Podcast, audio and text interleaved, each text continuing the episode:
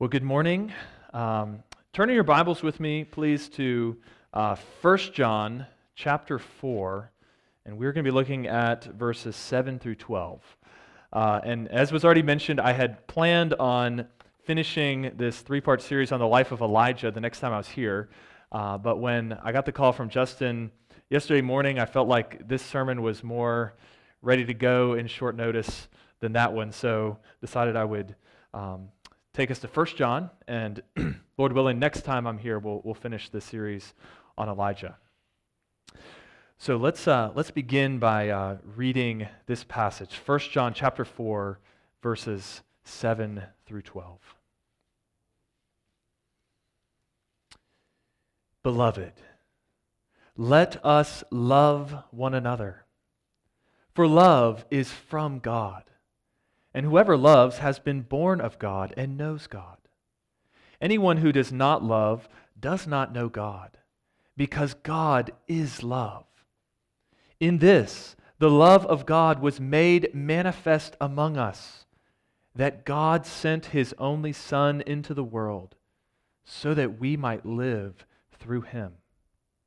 In this is love, not that we have loved God but that he loved us and sent his Son to be the propitiation for our sins.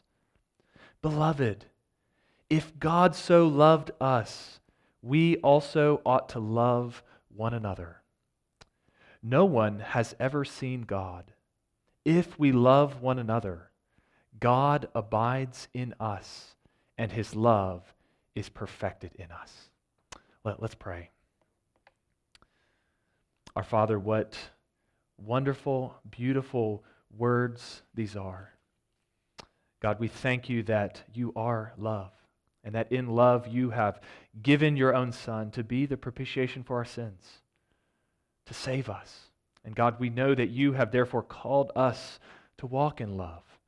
And Lord, we pray that as we meditate on that this morning, that our hearts would be stirred, that we would be changed, that we would reflect you in your love for your glory and for our own joy. And we pray this in Jesus' name. Amen. Well, brothers and sisters, this passage uh, reminds us that love is the most central thing that we are called to as Christians. Uh, that of all the different commandments and all the things that the Bible has to say, uh, the central message is about what God has done for us in Christ, and therefore the way that we are to respond to that by walking in love ourselves. Uh, th- this passage reminds us that when Jesus himself was asked, you know, teacher, which is the great commandment in the law? That he said, This is the first and great commandment. You shall love the Lord your God with all your heart soul, mind, and strength. And then he said, and the second is like it you shall love your neighbor as yourself. Uh, it reminds us also of um, in, in John chapter 13, right? As Jesus is getting ready for the end, he knows he will be betrayed, he will be crucified the very next day. And he gathers his disciples and he says to them, A new commandment I give to you, that you love one another. Just as I have loved you, you also are to love one another. And then he says, By this all will know that you are my disciples if you have love for one another. Love is to be the distinguishing characteristic by which the world knows that we are disciples of Jesus. This reminds us of what the apostle Paul says in 1 Corinthians chapter 8 verse 1 where he says knowledge puffs up but love edifies. Right? Of course, we need knowledge. Knowledge is tremendously important. Truth is essential, and yet, bare truth without love does nothing but inflate our pride. Love edifies, love builds up. It reminds us of Galatians 5:14 where Paul says, "For the whole law is fulfilled in one word: you shall love your neighbor as yourself." You know, in fact, all of the commandments throughout the entire Bible are really just an exposition. They're really just fleshing out what it looks like to walk in love.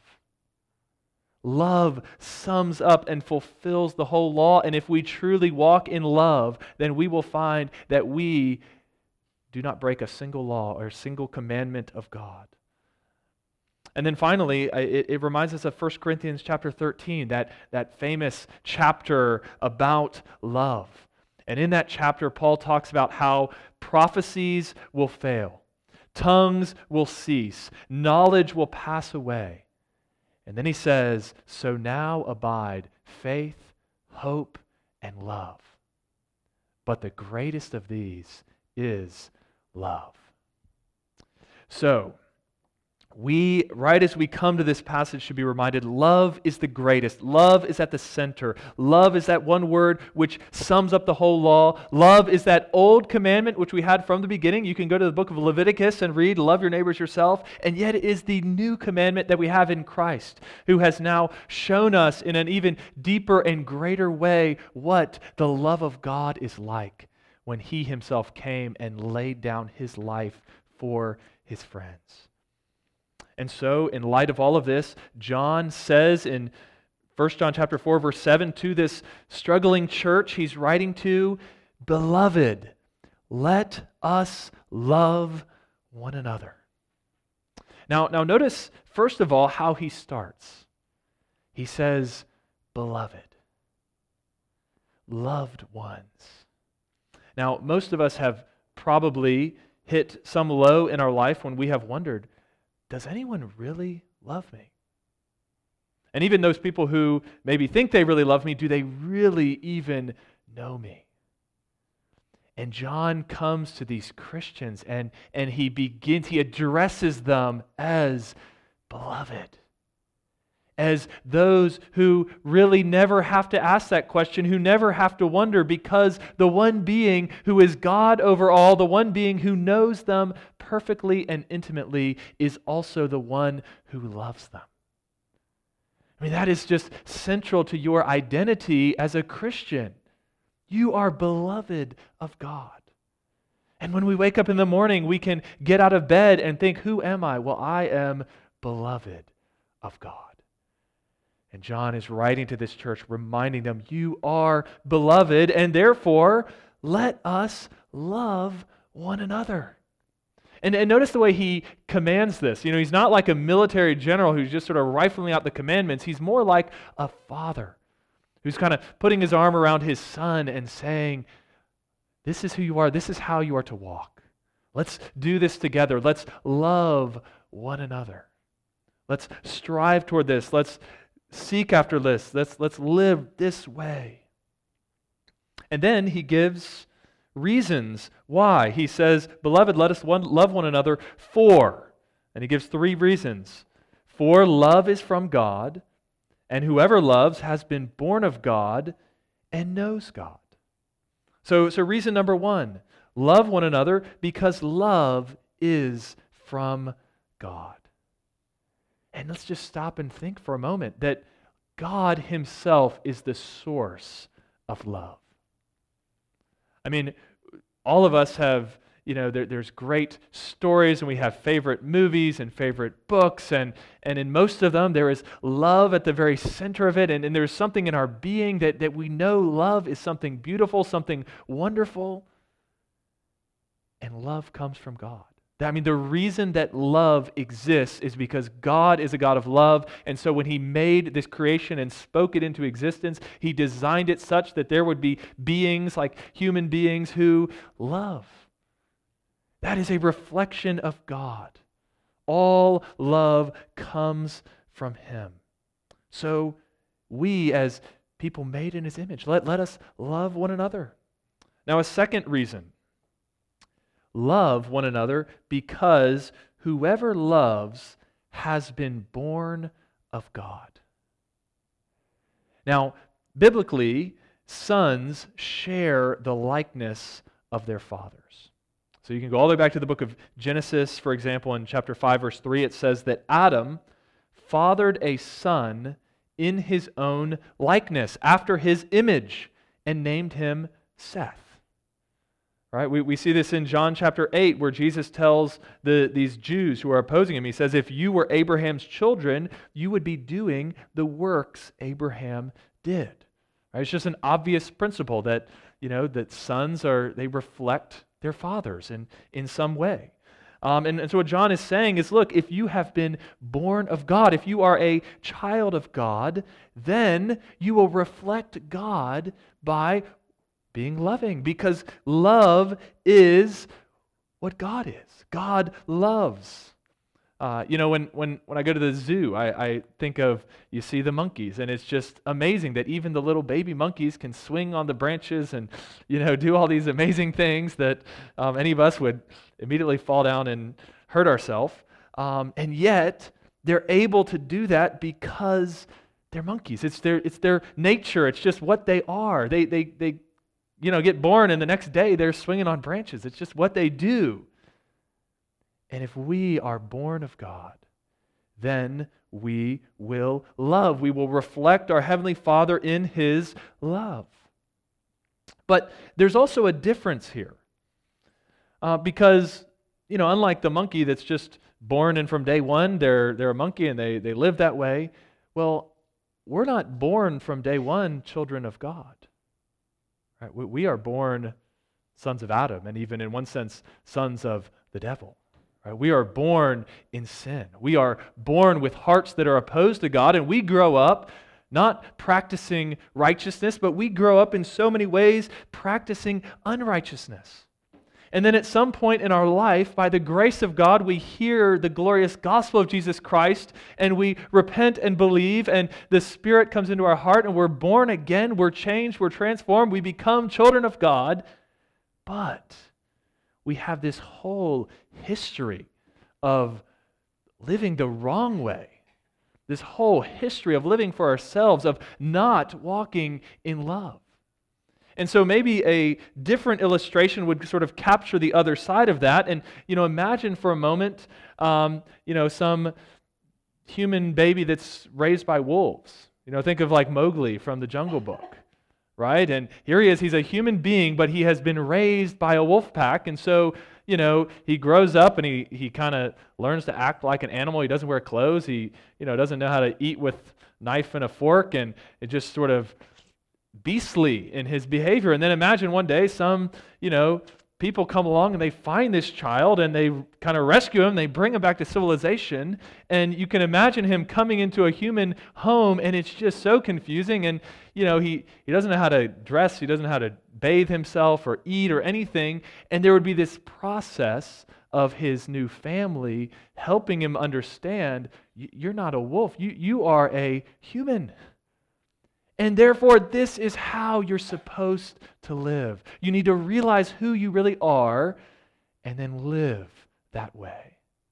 And, and, and here, when John is talking to these Christians, he's not merely saying, okay, look at your life, and if you are loving people enough, that's how you know that you're really a Christian. He's also commanding them to love one another because whoever loves has been born of God. And so what he's saying is, look, Christian, you need to realize that you are a child of God, that you that's who you really are, that is your new nature, and now you need to learn to live like it.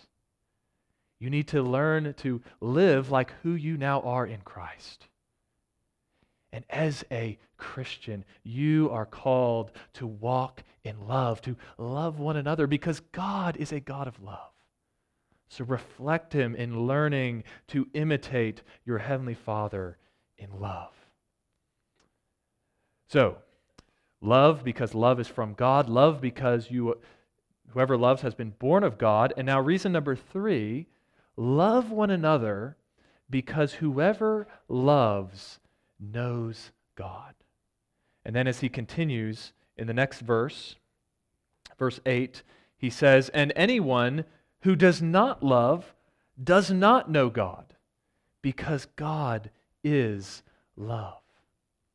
And so, what John is saying here is that real knowledge of God produces love in our lives. Right? In other words, to the degree that you know God, you will walk in love. And if you do not in any way walk in love, well, you don't know God. Uh, now, the, now, the first key to understanding what John is saying here is to realize that, that there's a difference between knowing about someone and really knowing them. You know, we, we could probably all, our, our doctor would know all sorts of things about us. He, he could tell me things about how my body works that I don't know. You know, he could, all sorts of facts about me.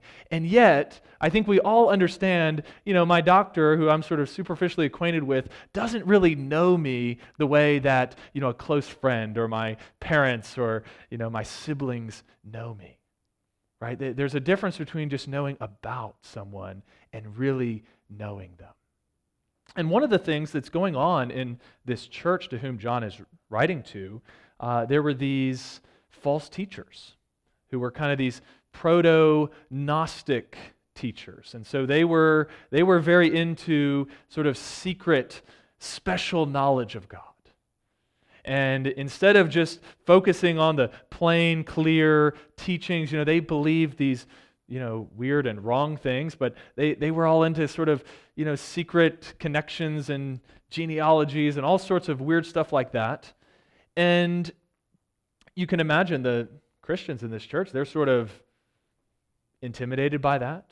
They're thinking, well, these guys seem to know a lot more than me. They seem a lot smarter than me. I, don't, I don't know what to think of all this stuff.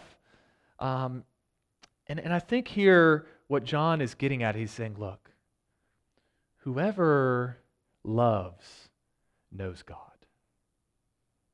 And you can, someone may know all sorts of facts and all sorts of things. But the test of whether that knowledge is a real knowledge of God, not just someone who knows all the theological jargon and you know knows a bunch of facts, but someone that actually intimately knows the Lord, is whether or not this knowledge is producing love. Because God is a God of love. And if you really know Him, then you know that everything that God is and everything that God does is characterized by love. In fact, as He says, God is love. Now, now, that doesn't mean that love is sort of God's most important attribute. You know, as if love is somehow more central to God's being than faithfulness or righteousness or goodness. You know, when we, when we understand God, no, no, God is all of that He is, all of those attributes are essential to who God is. But what it means is that love touches all. That everything God does, He does in love. That His righteousness is a loving righteousness. That His faithfulness is a loving faithfulness. That His justice is a loving justice. That even in God's outpouring of his wrath, he does it from the purity of a God of righteousness and love. You know, God's wrath is not tainted in some way like uh, you know we our wrath is tainted with lack of love. God's is not like that. And it also tells us the fact that God is love. Reminds us that God himself is the very standard by which all love is measured. You know, love itself is only love insofar as it reflects God and what God is like. There is no other place you can look to to see sort of a better example of love, to see love more clearly than simply to know God because God is love. And all other love is, if it's real love, is just a reflection of God and who He is. And so, what all of this means is that, you know, we, if you really know God, well, then you're going to know that He is love. It means you're a Christian and you know that you sinned against this God, that, that you rightly deserve to die and go to hell for your sins, and that this God, in sheer love and mercy and grace, gave His own Son to redeem you. And you have come to know that kind of love. And so when you think of God, you know God is love. You know it. And so the, the other thing that, that John assumes here and understands and what he's saying is that there is a link between knowing God's love and then loving others yourself. You see, it's not really possible to know God's love in an experiential, real kind of way, and for that not to somehow change you to where you actually love others yourself.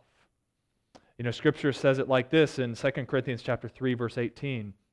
It says that as we behold the glory of God in the face of Jesus Christ, that we are transformed into that same image from one degree of glory to another. Right? It's almost like those old, you know, Polaroid, Polaroid pictures. You know, you snap a picture of something and then it slowly develops into that same image.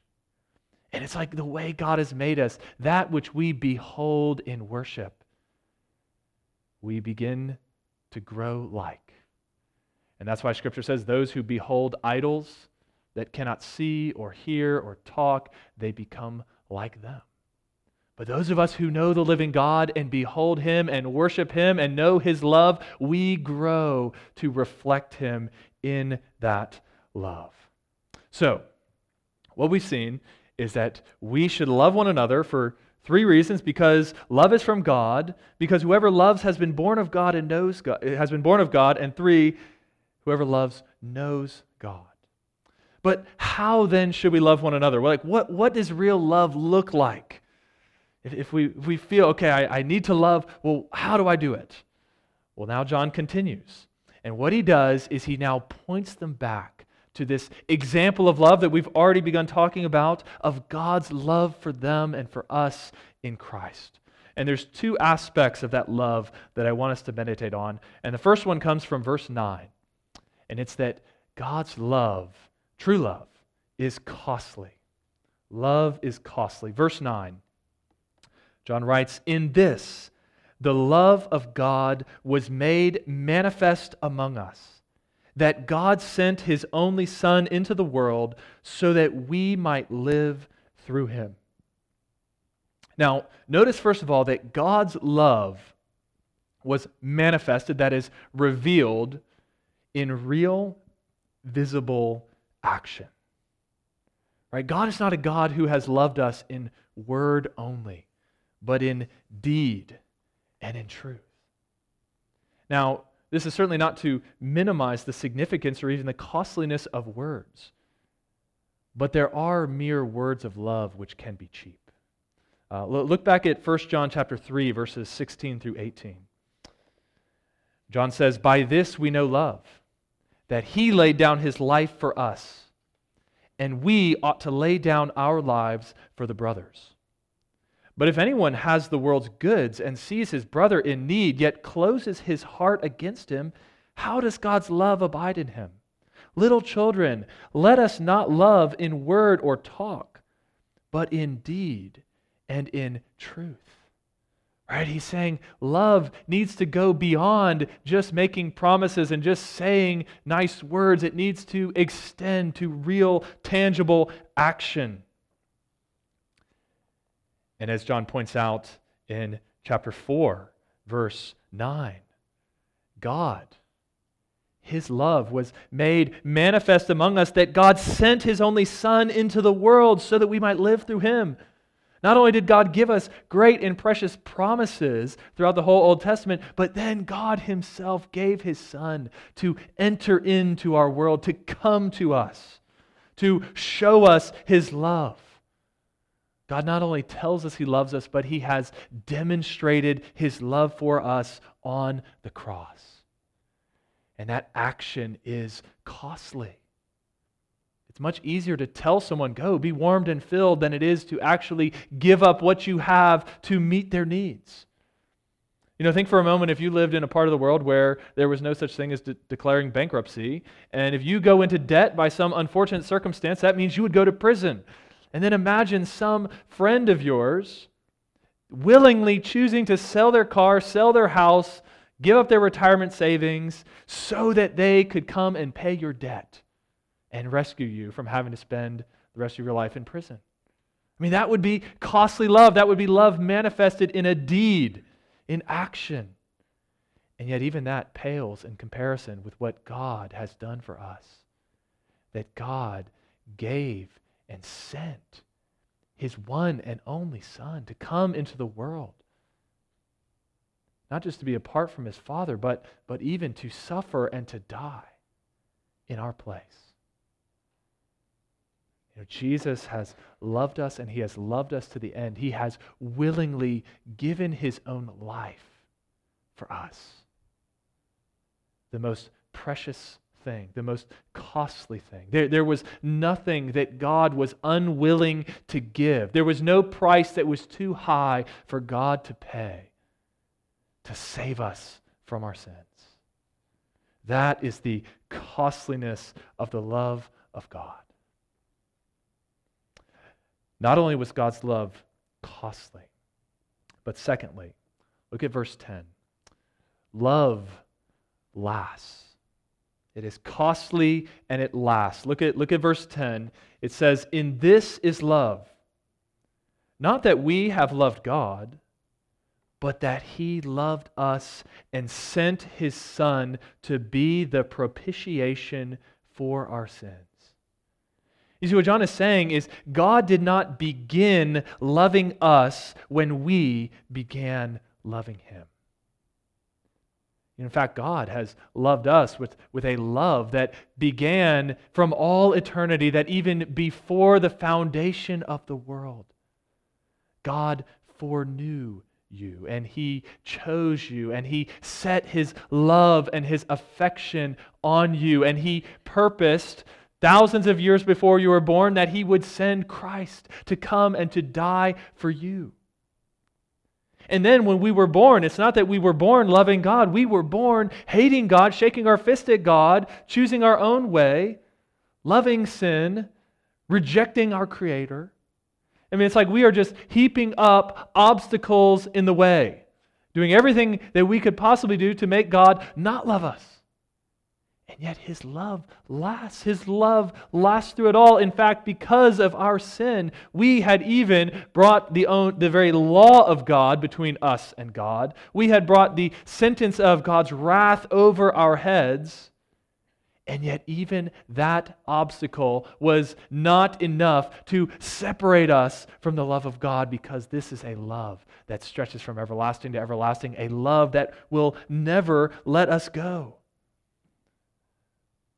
And, and just think about number one, it says Christ was the propitiation for our sins. And that reminds us a propitiation is a wrath bearing sacrifice, a wrath bearing substitute. Jesus came, and when he died on the cross, he was dying under the wrath of God.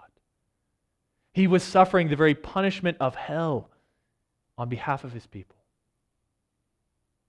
because he was unwilling that anything should separate us from his love. And, and what that also means is that if God has loved us so much that when we were his enemies, when we were hating him, he still loved us, how much more then, now that we have been saved, now that through the death of his son we've been reconciled to God, now that Christ lives for us, will we, we continue to be kept by his love? Right? In those days when we wake up and, and our heart is cold to God his love doesn't change. You know, if God has loved you from all eternity, if He loved you when you hated Him, do you really think the, the coldness of your affection for God is going to cause Him to stop loving you now? Right? And this God who didn't spare His own Son, but delivered Him up for us all, how shall He not also with Him freely give us all things? I mean, who is going to separate us from the love of God in Christ? Right? Paul says, Shall tribulation or distress or persecution or famine or nakedness or peril or sword, as it is written, For your sake we are killed all day long, we are counted as sheep for the slaughter. Yet in all these things we are more than conquerors through him who loved us. For I am persuaded that neither death, nor life, nor angels, nor principalities, nor powers, nor things present, nor things to come, nor height, nor depth, nor any other created thing shall be able to separate us from the love of God which is in Christ Jesus our Lord. Oh, brothers and sisters, God loves us with a love that will not let us go. Um, in fact, that that hymn. Maybe you guys sing that here. Um, love that will not let me go. It was written by George Matheson. Um, and I'm not maybe maybe you have maybe you haven't heard the, the story behind that song. Uh, but George was, as a young man, um, he aspired to go into the preaching ministry, and he um, was engaged to be married. So you can imagine just he's he's got this you know desire to be a pastor. He's got his um, betrothed uh, wife. He's he's looking forward to that. Uh, well, then he starts having some some health issues, and he's having some eye trouble. He goes to the doctor, and, and the doctor says, "You're going to go blind. This is irreversible." And, and, and here, just the, the fear of how how will I be a preacher if I can't read? You know, how's it? And so he goes to his um, his betrothed um, wife, and and he he tells her about this, and and ultimately, her response is, "I, I can't marry you. I, I, I, just can't be married to you know if you're going to go blind, like I, I'm just not willing to commit to that." And so here, this this woman that he had loved, you know, she lets him go. Um, and you can imagine how heartbreaking that is. Well, then, um, you know, by God's grace, he had a younger sister who kind of steps up and, and she would read to him. And, and so he's, he, he was able to pursue, you know, pastoring because his sister would read and he would memorize his sermons and he'd get up and, and preach. Um, but years go by and, and eventually his sister um, meets someone who is seeking her hand and, um, and so she gets engaged and eventually it's, it's the night of the wedding. And of course, here it's, it's a very different thing because this is all well and good, but, but here he is the night before his sister gets married. This one who has been with him, who has loved him, and now she is departing to be with another. And, and you can imagine the flood of emotions. I mean, here it was, he was planning to get married years back, and she left him, and now his sister is going on. And it's at that moment, that night, that he writes that hymn. And the first line, you know, O love that will not let me go. I rest my weary soul in thee. I give thee back the life I owe, that in thine ocean depths its flow may richer, fuller be. And, and he is reflecting on this love of God that never lets us go. This love of God um, where it says, In this is love, not that we have loved God, not that his love for us is grasping us so long as we are grasping onto him, but that he loved us and sent his son to be the propitiation for our sins. This love that is willing to overcome any obstacle. That, that begins from all eternity and lasts forever. That is the love with which God has loved us. And therefore, in light of that, John in, in verse 11 continues and he says, Beloved, loved ones, if God so loved us, if he loved us with a love that is this costly, that lasts like this, we also ought to love one another. I mean, how, how could we not love one another? I mean, when, when we understand God has loved me this way, and then I look around and I'm reminded that every other brother and sister in Christ is another person that God loves like that.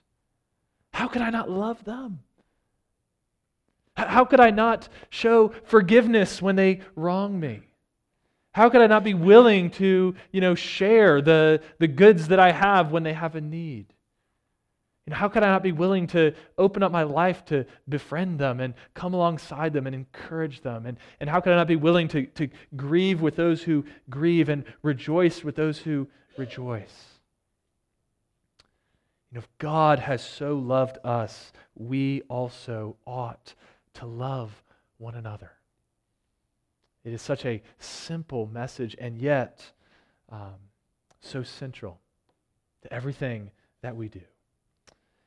And then finally, John kind of concludes this section in a very interesting way in verse 12. He says, No one has ever seen God. If we love one another, God abides in us, and his love is perfected in us.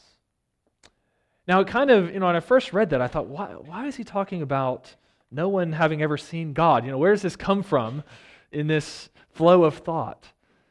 But I think it starts to make sense when we understand a little more about the, the background. And as I said before, there were these sort of proto Gnostic false teachers. They were all about secret knowledge and, you know, these special revelations. And one of the things they would often claim is that they had these special visions of God and that they had access to secret knowledge about God through these dreams and these visions and things of that nature. And, you know, for those of us who have kind of been around the block, so to speak, in the Christian life. I think we are acquainted with people who claim these sorts of things, and we know, okay, I just need to sort of steer away from that. Um, but stop and think for a minute about what the appeal in their teaching is. You know, the appeal is don't you really want to know God more? And all of us who are genuine Christians, I mean, that is the desire of our heart. I mean, that's what we long for. We know, as Jesus said, this is eternal life, that we may know God, the only true God, and Jesus Christ, whom He has sent. Like, we know that is what heaven is all about, is knowing God. Uh, we can say with David in Psalm 27, verse 4 One thing I have asked of the Lord, that will I seek after, that I may dwell in the house of the Lord all the days of my life, to gaze upon the beauty of the Lord and to inquire in his temple. Right? We long to know God, and so the idea that there is some way to know God more is, is very attractive. But look at how John sort of speaks into that and ultimately refutes that kind of thinking. He says, first, no one has ever seen God. Right? As Paul said, God dwells in unapproachable light, whom no eye has seen or can see. God is invisible. No one can see God in the full radiance of his glory.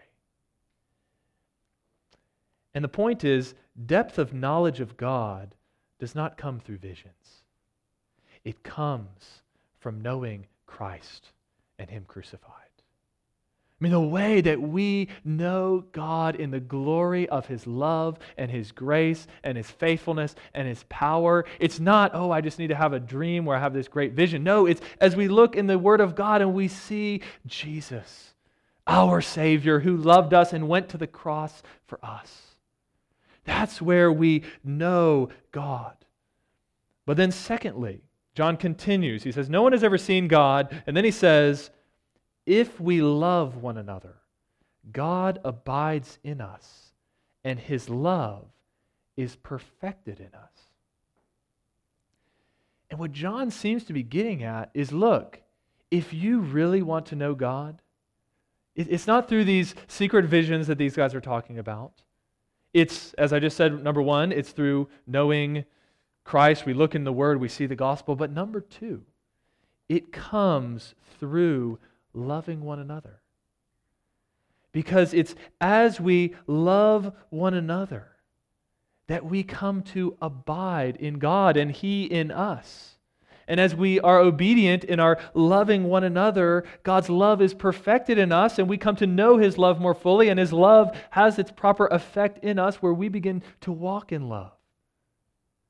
And so, what He's saying is look, if you want to have intimacy with God, if you want to know the living God, love one another.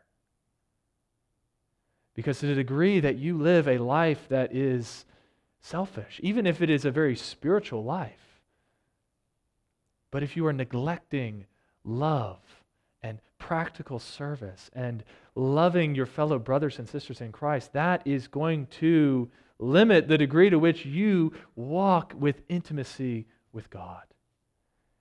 And yet, for those of us that you, you say, wow, I long to know God more, well, then love your brothers and sisters in Christ, those people who not only have been made in the image of God and have been renewed in Christ, but now in the context of loving one another, it says God abides in us and his love is perfected in us.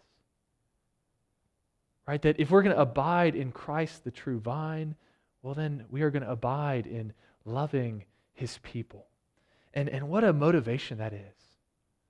Right? Then when others just in, in the church, right, people seem really hard to love, and you think, you know, this is just so difficult. I just want to go be around people that are easy to get along with.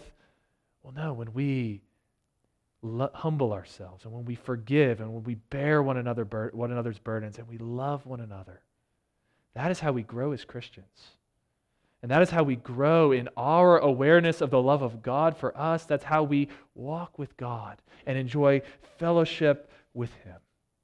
And so, beloved, let us love one another, right? Because love is from God, and whoever loves has been born of God and knows God, because God is love. And we have this example of the costly and lasting love of God in the cross of Christ. And if we love one another, God abides in us, and his love is perfected in us. Amen. Let's pray.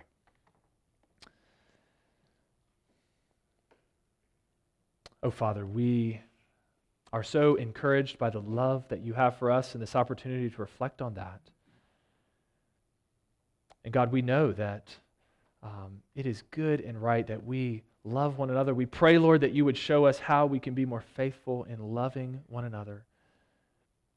And God, we pray that you would strengthen us to do that. And we thank you for the hope that we have in Christ. We pray all these things in Jesus' name. Amen.